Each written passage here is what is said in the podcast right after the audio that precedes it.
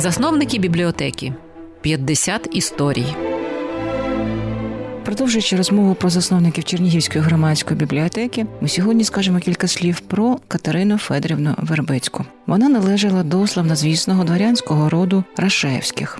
Катерина Федорівна народилася 1840 року в родині Федора Павловича Рашевського та Віри Миколаївни в дівоцтві Політковської. Її батько отримав якісну університетську освіту у Харкові, мав доволі довгий послужний список на різних посадах у Чернігівській губернії. А свій маєток у Раїщі, це зараз село Чернігівського району, притворив на центр зібрання чернігівської інтелігенції. Саме в атмосфері, в якій плекалися спогади про козацьке минуле України, її історію, культуру, виховувалися шість дітей подружжя Рашевських. Скажу кілька слів буквально про брата Катерини Федорівни. Іван Федорович Рашевський став відомим у Чернігові лікарем, відіграв помітну роль у громадському житті міста. Саме йому відомий художник Іван Григорович Рашевський подарував один із кращих своїх пейзажів Замглайське болото з дарчим надписом Івану Рашевському от Івана Рашевського.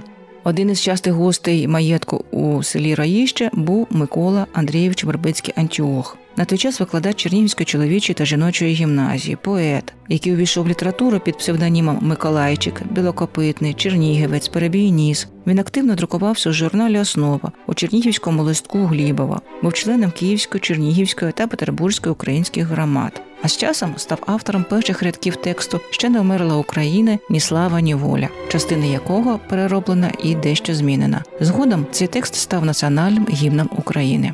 Візити Микола Андрійовича до Раїща завершилися тим, що він одружився на Екатерині Федорівни.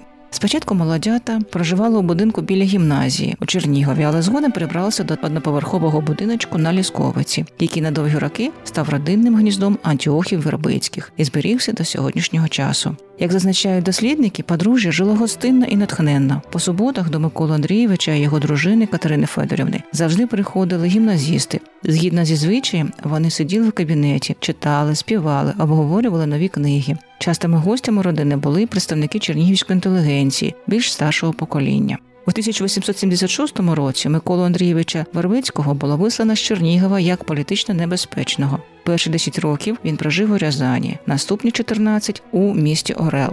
До рідного Чернігова Антіох Вербицький повернувся лише у 1900 році.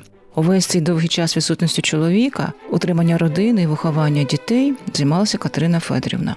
Софія Русова згадувала про неї на той час як про добру, ласкаву, завжди заклопотану родинними справами і матеріальними злиднями жінку. Але й за таких умов Катерина Вербицька знайшла можливість займатися громадською діяльністю. Вона увійшла до когорти засновників Чернігівської громадської бібліотеки, пожертвувала на її утримання 2 рублі. Проте фокус уваги жінки був спрямований в першу чергу на родину. Подружжя Вербицьких мало чотирьох дітей: трьох синів Федора Миколу Григорія та доньку Віру, яка згодом стала дружиною українського поета Миколи Вороного і матір'ю Марка Вороного. За спогадами нащадків роду Вербицьких, саме бабуся Катерина Федорівна прийняла найактивнішу участь у вихованні своїх чисельних онуків, які згодом стали талановитими поетами, художниками і митцями. Саме вона на Шевченківському букварю навчила читати шестирічного онука Марка Вороного, майбутнього поета розстріляного відродження.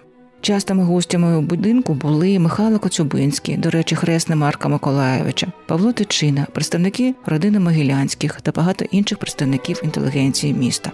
У будинку бабусі дідуся Вербицьких діти видавали свій власний сімейний літературний журнал, для якого писали вірші та п'єси, ставили спектаклі. Щовечора багато читали, а на літо обов'язково переїжджали до родинного маєтку у селі Дирчин, де дітям було забезпечено безтурботний, щасливий і активний час відпочинку.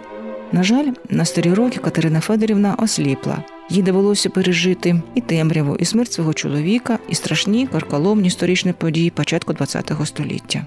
Вона тихо відійшла у засвіти у 1920 році, залишивши по собі мало спогадів в історичній літературі, але її ім'я назавжди закарбоване в історії Чернігівської обласної універсальної наукової бібліотеки імені Софії та Олександра Русових. Пам'ять про неї зберігає і непримітний будиночок на Лісковиці з глибокою історією про династію Вербицьких і про наше місто на межі 19-20 століть.